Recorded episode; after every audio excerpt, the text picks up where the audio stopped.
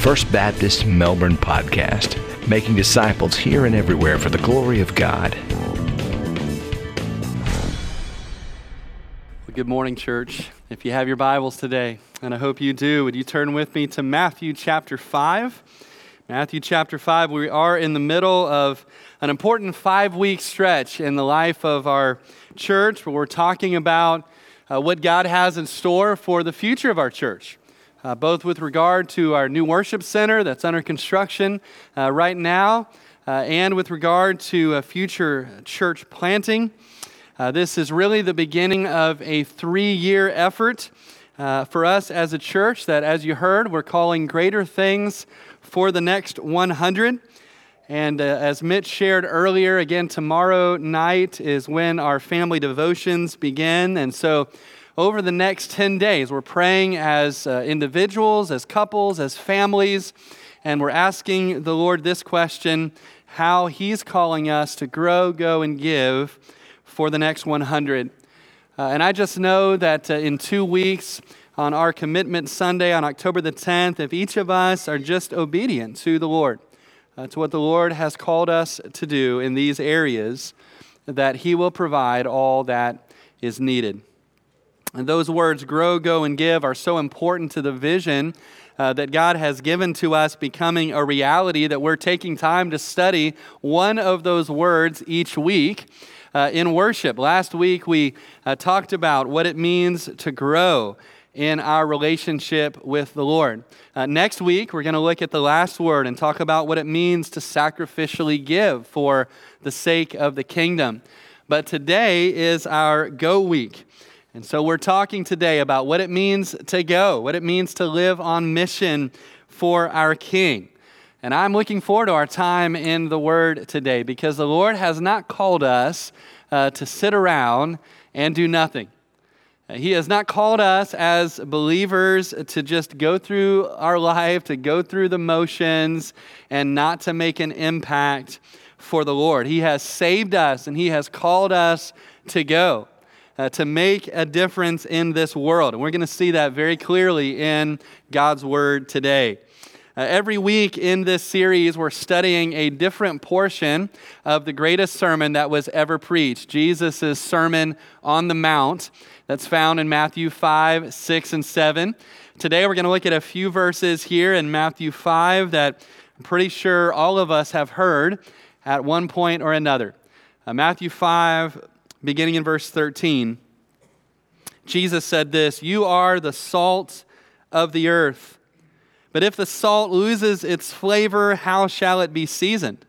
It is then good for nothing but to be thrown out and trampled underfoot by men. You are the light of the world. A city that is set on a hill cannot be hidden. Nor do they light a lamp and put it under a basket, but on a lampstand and it gives light to all who are in the house. Let your light so shine before men that they may see your good works and glorify your Father in heaven. Father, this is our prayer today. Uh, we desire, we long to be that salt and light that you have called us to be. Father, would you speak to our hearts now? Would you work in our lives that we might live on mission for you? We ask it in the name of Jesus our Lord. Amen. Again, one of the things that our whole church is praying about in these weeks, especially, is how God is calling us to go. Uh, but what does that really mean? What, what does it mean to go and live on mission for Christ? Well, first off, based on what Jesus said here in verse 13, going means being salt wherever we are.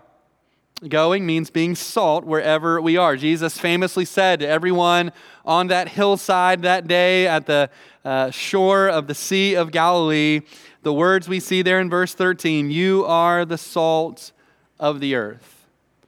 But before we talk about what that means, let's remember where Jesus was in his great sermon when he spoke those words. A couple of weeks ago, we looked at the first 12 verses of Matthew 5, which include the very beginning of the Sermon on the Mount. We talked about each of those characteristics that you see in verses 3 through 10, what is normally called the Beatitudes.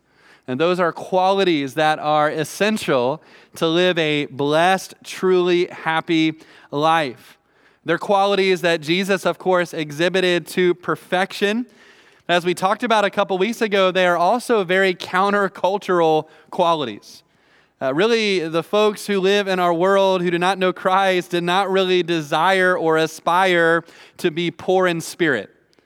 Uh, they did not aspire to be meek. They did not long to mourn over sin or anything else. They did not uh, want to hunger and thirst for anything. And so, not only though does the rest of the world not want to live this way, Jesus says if we live that way, the rest of the world is likely not to like that very much. And in verses 11 and 12, he says, If we live that way, they will probably persecute us and say all kinds of evil against us for his sake. And so this is what Jesus has just gotten done saying. You know, if the Sermon on the Mount ended right there at the end of verse 12, we might be tempted to think, you know, Jesus has called us to live such a countercultural lifestyle. And then he told us that the rest of the world isn't going to like that very much. And so we might be tempted to think, you know, what we probably need to do is we probably just need to maybe separate ourselves a little bit from the world you know, kind of get away from the world, maybe kind of get out into the desert somewhere, live in a cave someplace where we can live out these Beatitudes on our own without the world getting mad at us. And of course, you know that there have been many believers over the centuries who have done exactly that, who have moved out into the desert, moved out into a cave because they thought that was how they could best live out the Christian life. But the Sermon on the Mount doesn't end after verse 12. And in verses 13 through 16, Jesus makes it very clear that that is not what he wants us to do. He's not calling us to escape the world. He's not calling us to isolate ourselves from the world. Instead, he's calling us to have an impact on this world. And both of the illustrations that he uses here, salt and light, uh, are designed to drive that truth home. Uh, so, first, thinking about salt, whatever value, whatever function salt had uh, in the world of Jesus' day, he intends that we as believers would have that same kind of function and impact in our world right now. And so, in Jesus' day, as we think about that, there were two primary uses of salt. The, the first use of salt was that it was used as a preservative. Remember that in Jesus' day, they did not have GE or Maytag or Whirlpool. Uh, they didn't have refrigerators. They did not have deep chest freezers. And so, if you wanted to preserve food, particularly if you wanted to preserve any kind of meat, you had to rub it in salt and pack it in salt in order for it to last. Salt, both then and now, acts as a preservative. Uh, again, at that time, if you didn't use salt, uh, that food would be rotten in no time. It would putrefy. And certainly, this is one of the things that Jesus had in mind when he said to his disciples and he said to us, You are the salt of the earth. He wants us to be the kind of salt that preserves a putrefying world. You know, when I was in uh, college at Florida State, uh, there was a time I lived with, with several roommates in an apartment off campus. One of my roommates was Pastor Jason Mole, our kids pastor here. We had a couple other uh, guys that uh, were friends of ours that we lived with as well. And, uh, and of course, as you can imagine, when you get four single guys living in an apartment, cleanliness and sanitation is not really at a high level right? We need our wives to kind of help us with that, right? To kind of bring that up a little bit. But we were four single guys and not very clean. And so I remember one time we bought some kind of fruit. I, I, I think it was a watermelon. I asked Pastor Jason this morning. He thought it was a watermelon too. We bought this, this watermelon. We set it up on the, the counter and we, we didn't, you know, we didn't slice it. We didn't eat it. And we left it there for so long that we all knew it had kind of gone rotten. We, we knew that we weren't going to eat it, but we were just so lazy, none of us threw it away. And so we just left it sitting there. I literally think it was there for months, sitting on top of the counter, until eventually one day the bottom of that just completely rotted out. There was rotten watermelon juice all over the counter, dripping down onto the apartment floor. The reality is, though, as we look at our world and the landscape of what is going on because of sin in this world, this world is as rotten as that watermelon was. All you have to do is open the paper or turn on the news, and you will see some stinky watermelon juice dripping down onto the ground. The world is rotten, and the world is getting more rotten by the day. But Jesus intends that we who have been saved by his grace, that we who have been called to live differently would be like salt, would be a preservative, and that we would slow down the rot. Sometimes in history, Sinclair Ferguson points out that this happened on a large scale, happened even on a nationwide scale. If you think about things like the Great Awakening that took place, where that rot is slowed in a great way all across the country as people turn to Christ and hear the message of the Lord. But most often, it, happens on a much smaller scale. It happens when individual believers live differently than those around them. Think of Joseph living in Potiphar's house. We live by different rules. We live to please a different king, and so our lives look different. And that difference has an impact on everybody in the house, everybody in our workplace, all of our friends. They're able to see that difference. Now, they won't always like that, and they won't always understand it. But again, like salt that preserves, we're called to be a preservative in the world. Jesus has also called us, like salt, to flavor a tasteless world. Now, that's the other thing that salt does it adds flavor. And people have seemingly understood that about salt uh, since forever. In fact, one of the oldest books in the Bible, the book of Job, in Job chapter 6, this is what Job said. He said, Can flavorless food be eaten without salt? And no, Mr. Job, it cannot.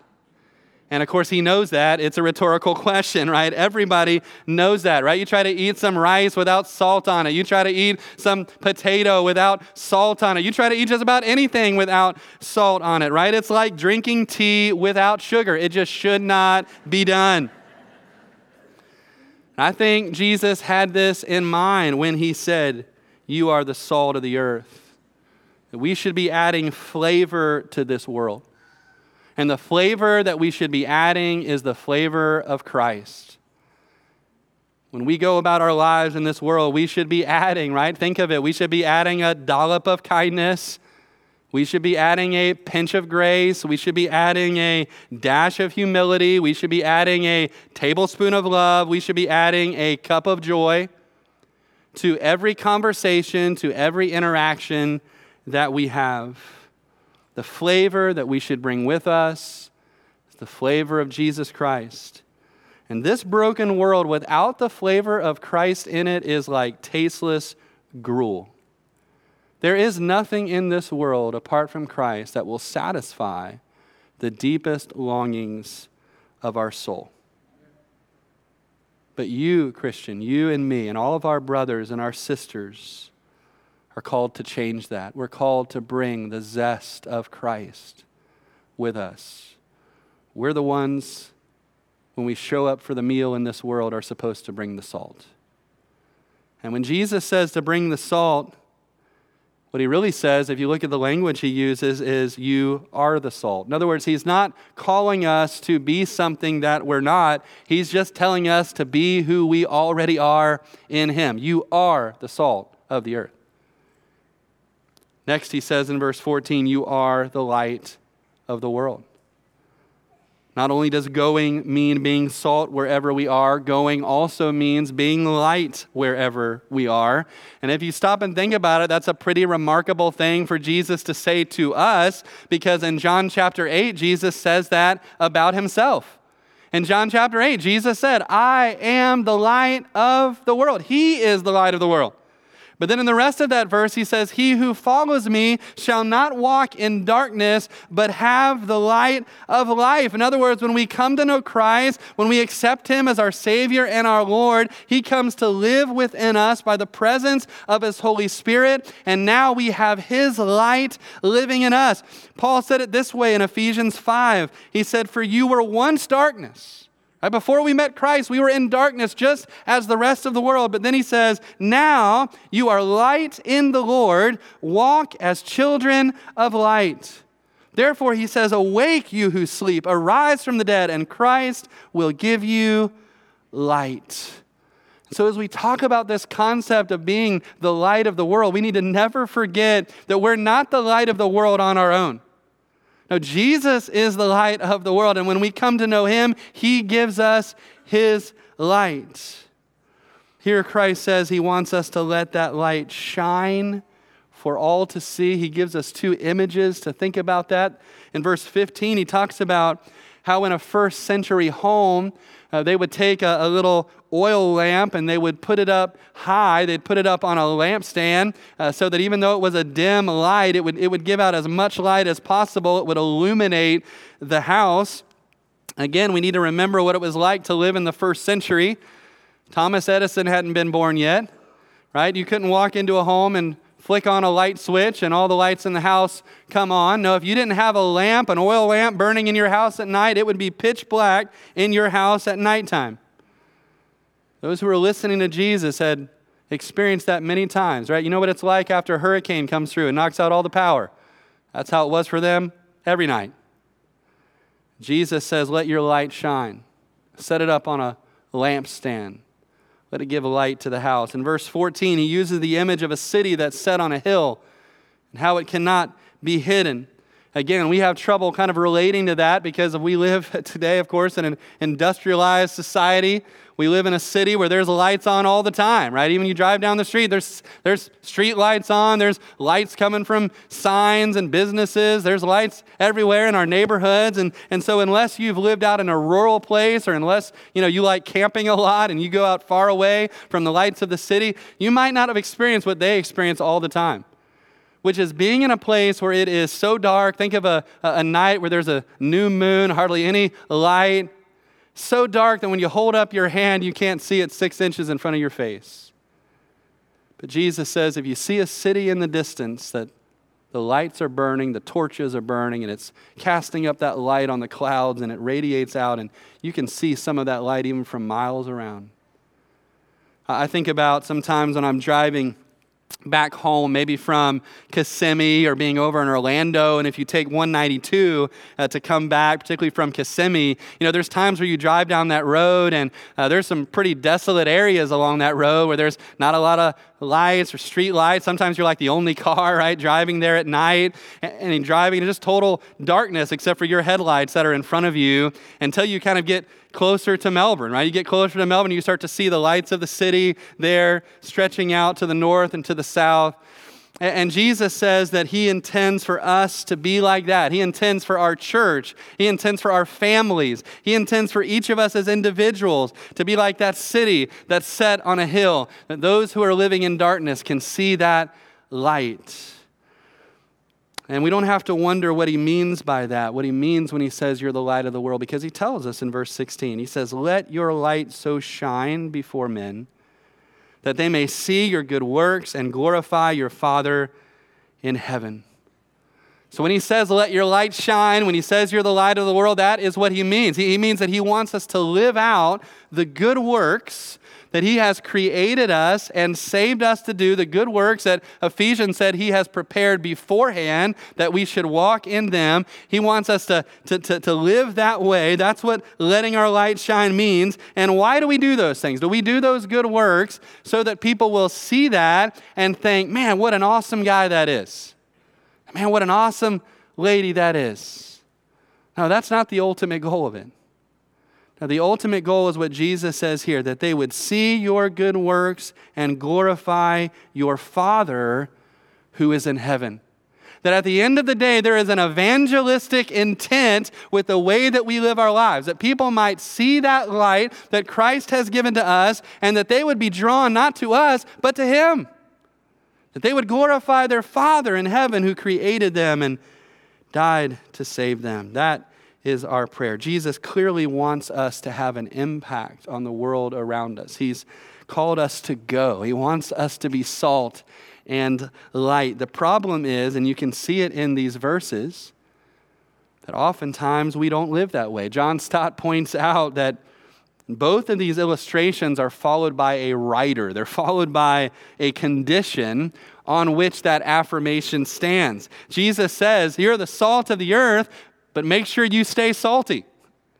Jesus says, You're the light of the world, but make sure you don't hide your light. And so, going for Christ, yes, it means being salt and light. But first of all, when it comes to salt, Jesus says salt is useless if it's contaminated. Now, when Jesus says in verse 13, if salt loses its flavor, how shall it be seasoned again? Many people have pointed out that salt, sodium chloride, is a pretty stable compound. It really doesn't easily lose its saltiness. It is what it is. But it can be contaminated when it is mixed with impurities. And actually, in the Dead Sea region, very near to where Jesus was speaking, there was a readily available mineral salt that was not pure, that was mixed with gypsum, mixed with other minerals. And even whatever sodium chloride was in that mixture was the most easily dissolvable part of that mixture. And so it could wash away. And what you're left with is a white, powdery substance that looks like salt. People still called it salt, but it didn't taste like salt. And it didn't preserve anything like salt either. So it looked like salt, but it wasn't. Jesus said at that point it's good for nothing but to be thrown out on the road and trampled underfoot by men. Church, this is a warning to us. It is a warning to make sure that we do not get contaminated with the things of this world, with the impurities of this world. As one person put it, our saltiness is really nothing other than our Christ likeness. Let's make sure that we don't lose that. Let's make sure we don't start living in a way that is indistinguishable from the way the world lives, because if we do that, then we will not have the impact that He wants us to have. Salt is useless if it's contaminated, and a light is useless if it's concealed. You know, the whole point of light is that you can see it. Whole point of light is that it's visible, that it lights up the darkness, and that, that's what light is for. It's supposed to shine. Far too often today, the church isn't having the impact we were intended to have precisely because we're doing the exact opposite of what Jesus said. Instead of letting our light shine, we are hiding it, and we're hiding it under a basket. There might be different reasons for that for different folks in the room. It could be because we're afraid to live out our faith. It could be because we have allowed the things of this world to come in and distract us thorns and thistles, the cares of this life. But I know the world is a dark place, and it seems to be getting darker. How are those who don't know Jesus going to see him if they can't see him in you and me? Friend, here's the question I want to ask you. If the only light your unsaved friend was able to see was the light coming from you, would it be bright enough for them to see Jesus? Yeah, ask that again. If the only light your unsaved friend could see is the light coming from you, is it bright enough for them to see Jesus?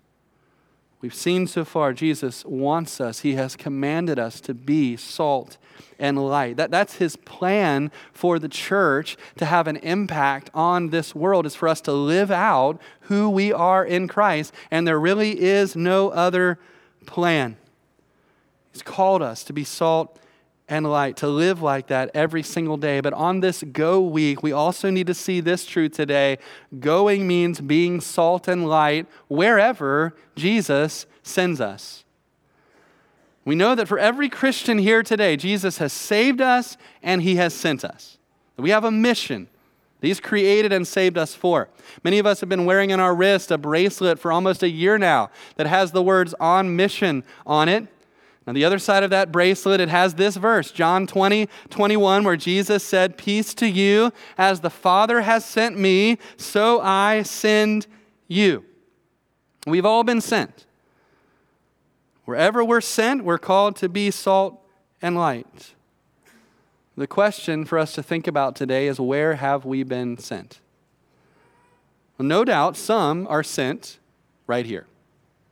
Some are sent right here. You know, the folks that made up the crowd that day that Jesus first gave the Sermon on the Mount, many of them came from villages and towns that were around the Sea of Galilee. At the end of chapter 4, verse 25, it says some of them came from the 10 cities, from the Decapolis. Some came from Jerusalem, Judea, across the Jordan. So they came from a variety of different places.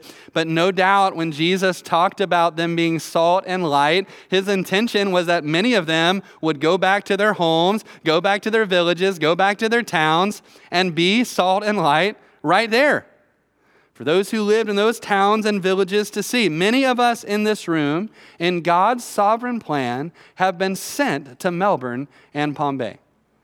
And He's calling us to live our life on mission to be salt and light right here. And He has put us here in His sovereign plan because He loves those in Melbourne and Bay who don't know Jesus Christ.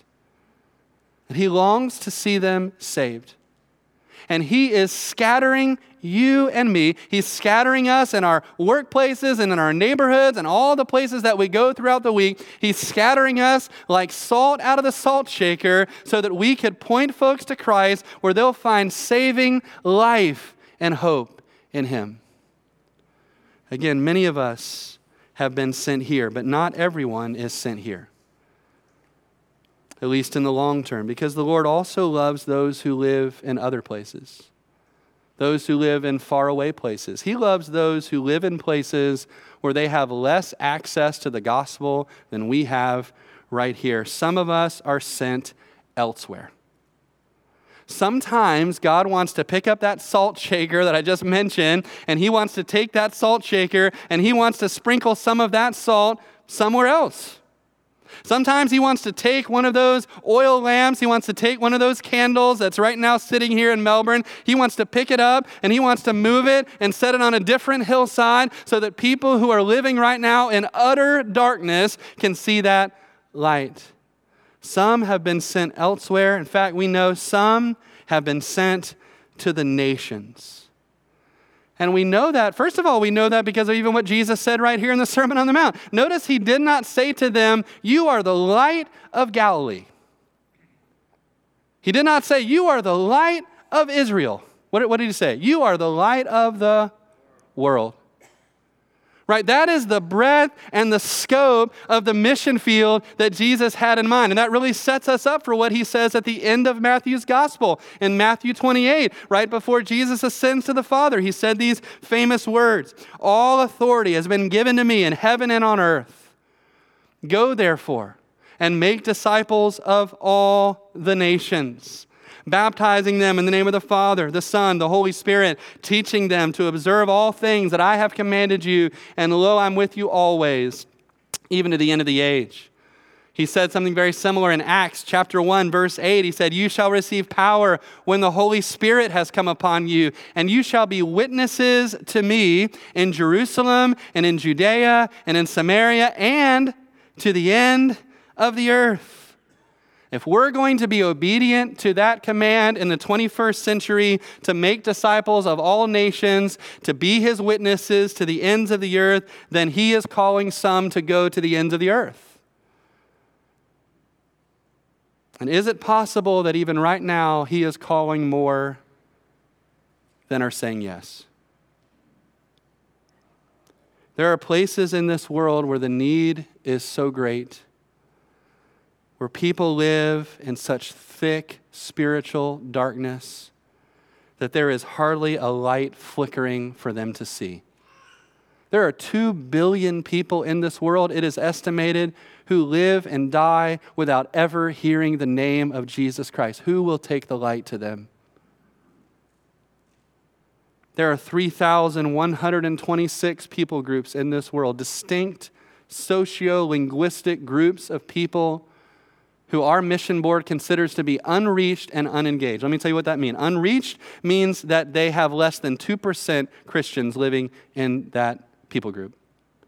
Unengaged means that there are no missionary church planters that we know of who are sharing the gospel among them and planting churches among them. Unreached and unengaged. Over 3,000 people groups in the world, and here's where they live. You can see it represented by the dots on that map. Many of them are in Africa. Many of them are in India. Many are in the Middle East, some are in the Far East, some are in Europe. Who will take the gospel to them? My prayer is so I was thinking about those who live in such places this week with the words of Isaiah chapter 9. It was a prophecy that was fulfilled with the coming of Jesus. This is what Isaiah wrote The people who walked in darkness have seen a great light. Those who dwelt in the land of the shadow of death, upon them a light has shined. That, that great light that Isaiah was talking about has come, hasn't it, church? That great light shone when Jesus was born in Bethlehem. That light shone when he was crucified on the cross. That light shone on that first Easter Sunday morning when he rose up from the dead. That light has shone, but there are people in this world who have not seen it, who live in darkness. And my prayer is that on them a light would shine. Jesus said, You are the light of the world. That light only shines if some of the light goes there. Again, I, I know that we're not all called to go to the nations. I, I believe at this time that, that God has called me to be here, that He's called me to pastor this church in, in Melbourne. I believe I'm in the center of His will in doing that. But I want you to know this is something I regularly pray about. Lord, are you calling me to go to the nations for the sake of the gospel? And I believe that if he were to call me or he were to call my family to go, that as far as I know my heart, that we would go.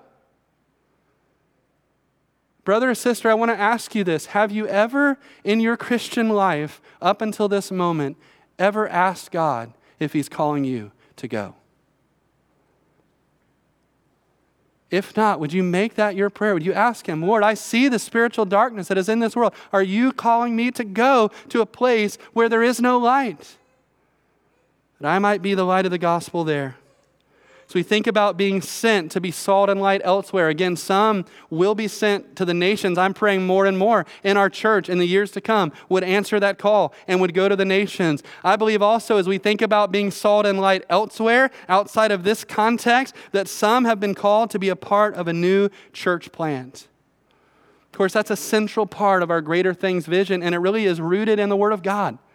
It's what we've seen even in this last year as we've studied the book of Acts that healthy churches reproduce. We, we saw that with the church at Antioch in Acts 13, where we read these words as they ministered to the Lord and fasted. The Holy Spirit said, Now separate to me Barnabas and Saul for the work to which I've called them. And then, having fasted and prayed and laid hands on them, they sent them away. And so the church at Antioch listened to the voice of the Spirit. They sent away Saul, that we better know as Paul and Barnabas to the work God had called them to do. In the next chapter, they report this is the report from Luke about what they did on this mission trip. When they had preached the gospel to that city and made many disciples, they returned to Lystra, Iconium, and Antioch, strengthening the souls of the disciples, exhorting them to continue in the faith, and saying, We must through many tribulations enter the kingdom of God. So when they had appointed elders in every church and prayed with fasting, they commended them to the Lord in whom they had believed. Now, notice those words right there when they had appointed elders in every church. In other words, what were Paul and Barnabas doing? They were not just sharing the gospel and leaving individual isolated believers. No, they were planting new churches in every city that they went to where there were not churches before, and then they established elders, leadership in that church to carry on that work even after they were gone. So they were church planters. God has called us to do the same work in the 21st century from right where we are in Melbourne, Florida. I believe He wants to take some of the salt that is in our church and He wants to sprinkle it in some other places. In some pockets of lostness that are around us in the Space Coast and in some of the major cities of the United States in the years to come. You know, today, instead of just talking about church planting in an abstract way, I'm thankful that we can talk about it in a very concrete, tangible way. Because we have some church planters among us that God has already called that will be going out from us, Lord willing, at the end of this year to plant a church. And I wanted you to be able to hear from them this week on this Go Week. And so, church, would you welcome Cody and Kristen Chester, our church planters, as they come at this time?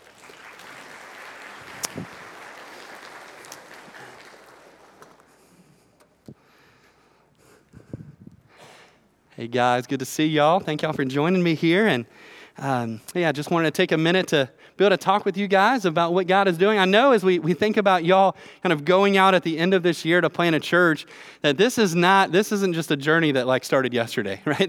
This is something that I know part of your story. This has been going on a long time in your life, this call. And so maybe could you share a little bit of that story with our folks here today? Uh, well, years ago, God placed individual callings on mine and Cody's hearts to be a part of a church plant in Metro Manila, Philippines. And then in 2010, God unified those calls when He brought Cody and I together. Um, the first step in our journey was a six month missions internship that turned into eight years of ministry at Central Baptist Church in Sulphur Springs, Texas. Uh, during those years, Cody was able to serve as the youth pastor, the associate pastor, and the interim pastor. Uh, we didn't understand God's plan at the time, um, but uh, looking back, we can see how God used those years to shape us and to prepare us for what He has in store for us. And even even along the course of those eight years, um, we never lost sight of that call. You know, we always knew that God had church planting in our future. We knew that for a fact. We just didn't know when. And in July of 2018, I was sitting at my desk uh, at the church, going over the church's finances, and God just very strongly impressed upon my heart that now is the time. And so I went home and told Kristen, and uh, we began to pray together. And um, by um, October uh, 2018, God had uh, shown us that we were supposed to be in Florida. That's when we uh, were introduced to you guys through a mutual friend of ours. Um, and we went online, watched the uh, Launchpad video. We really caught that vision.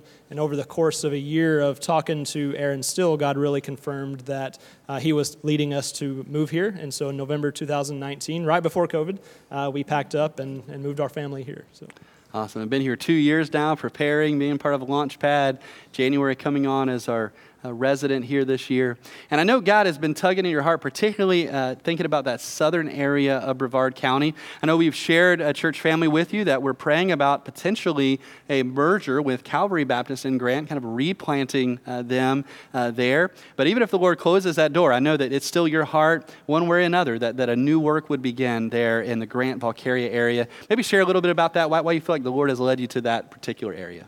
Uh, so when we moved here a couple of years ago, we knew for sure Brevard County. We just didn't know where in Brevard County. And uh, so as we began to uh, explore on our own, pray, uh, and talk to other people in the area, we quickly found out that the further south you go in uh, Brevard County, it seems like the, the number of churches uh, gets more scarce. And so um, if you get down there into that southeastern corner of Brevard County, there's very little um, in the way of evangelistically effective uh, ministries. And so that is only exacerbated by the fact that in just a few years, Emerald Lakes is going to grow, the population down there is going to explode, and there being no effective church, uh, at least to the best of our knowledge, effective evangel- evangelistically effective church in that area. Mm-hmm. And so, uh, our goal, um, our call from God is to be down there, plant a church, a healthy, uh, sustainable, life giving church in that area, so that when that population grows, we're ready to reach it well, as we've shared our heart with you, our heart is not to send, you know, just you, you two guys kind of on your own, but to send you with a team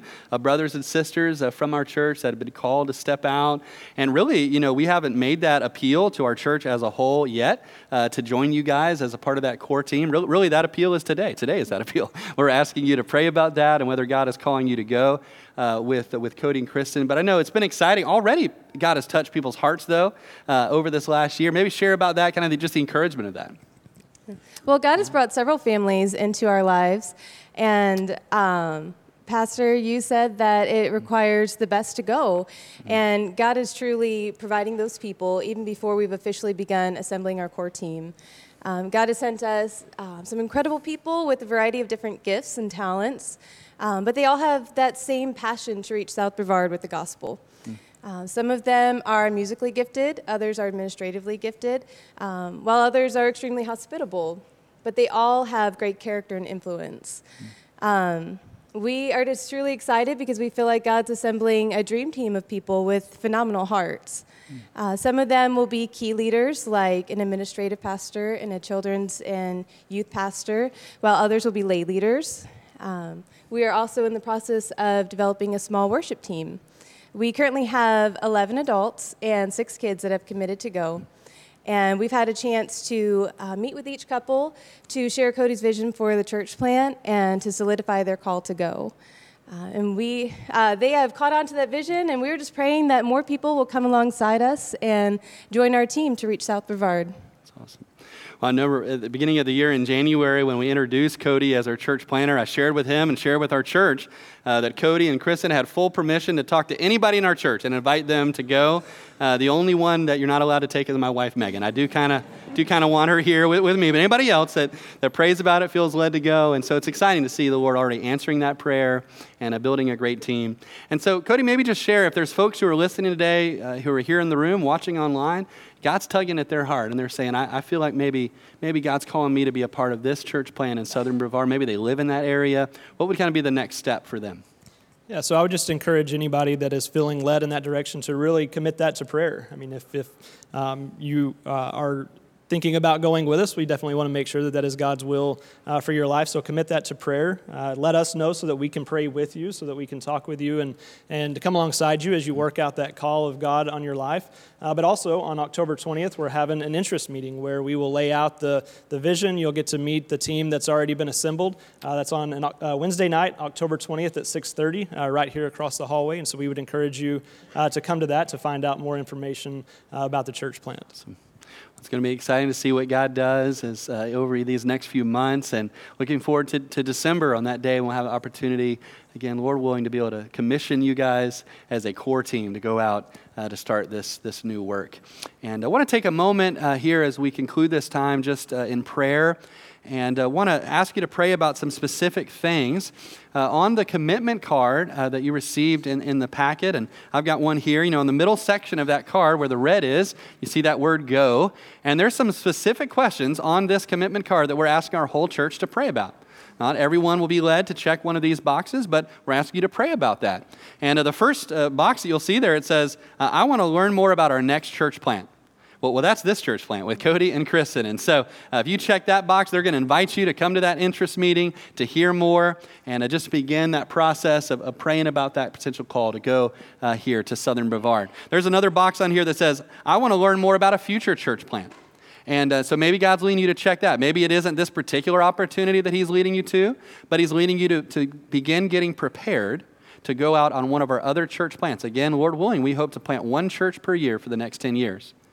That means that a lot of us over the next 10 years will have to be willing to go in order for that to be a reality.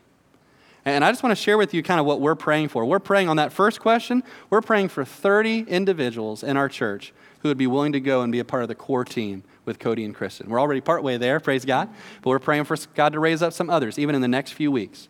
Uh, re- regarding that second question about folks entering into the launch pad and being trained for future church plants, we're praying for, we have a big goal there. We're praying for between 100 and 200 folks in our church, e- even in the next few weeks, who would say, I- I'm willing to come to an interest meeting and hear more about being equipped and being prepared to be a part of, part of a, a future church plant. And then the last question on that go section says, I want to learn more about international missions. Now, maybe as I shared about that today and shared about the call to be a light to the nations, God is tugging at your heart. That, that might be for a short term, that might be for a midterm, uh, to go for a year or a two year uh, stint, or it might be to go as a career missionary to the nations, to those who have not heard. And again, we're asking you to ask that question of the Lord in these days God, are you calling me to go? I want to ask you to bow your heads with me if you would, and just to, to take a moment and to pray to pray and ask God, are you calling me to go to the nations? Are you calling me to go to be a part of a church plant? Even if you know God's calling you to, to be salt and light right here as a part of our church in, in Melbourne and Palm Bay, would you ask Him right now, how are you calling me, God, to be that salt and that light? How are you calling me to live on mission in a different way, maybe that I'm living on mission right now? Just let Him speak to your heart. And in just a minute, I'll close this in prayer.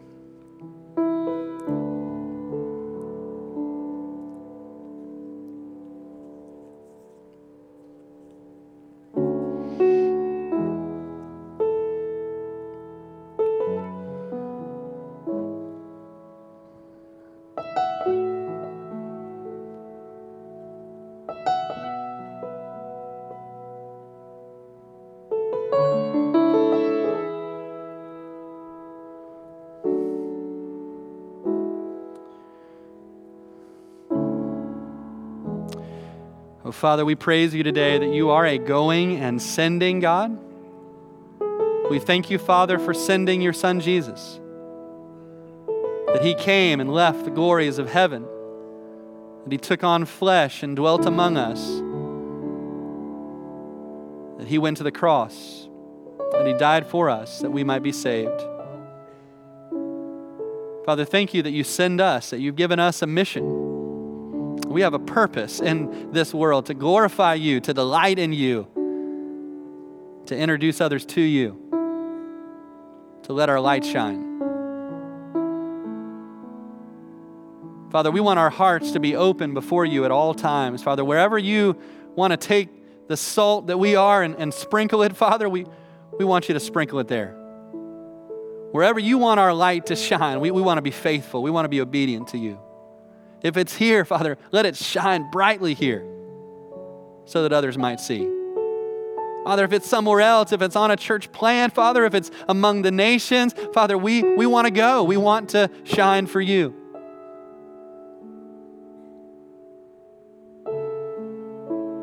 Oh, Lord, we thank you that your Son Jesus is the light of the world. Shines in the darkness, a light that cannot be quenched. Lord, we pray for your servants, Cody and Kristen. We thank you for them. Thank you for their willingness to surrender to your call on their lives, to move here from Texas, Father, to become a part of our church family these last couple of years, and now to be willing to step out again, to lead something and start something new.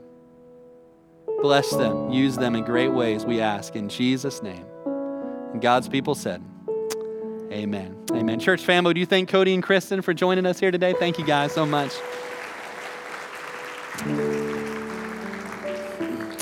As we move into a time of just worship uh, here, I, just want to invite you, if God is speaking to you, and maybe you would say, you know what, I know you said that there's some boxes I can check on a card and I can turn that in in two weeks, but Pastor, I don't want to wait two weeks because God just spoke to me just now. And as I was praying, He spoke to me. I, I know that I'm supposed to go to the nations, and I don't want to put that off. I need to come and I, I, need to let that be known right now. Maybe God spoke to you. You know that He's calling you to go with Cody and Kristen or you know that He's calling you to be equipped to go on a future church plant, you can come right now and share that with me or one of the other pastors that's here. Maybe, maybe you're here today and God is speaking to you about surrendering your heart and your life to Jesus for the very first time. Believing in Him, accepting what He did for you at the cross, making Him your Lord and your Savior. You can come and share that as well. Let's stand together. Let's worship the Lord. You come if God has spoken to you.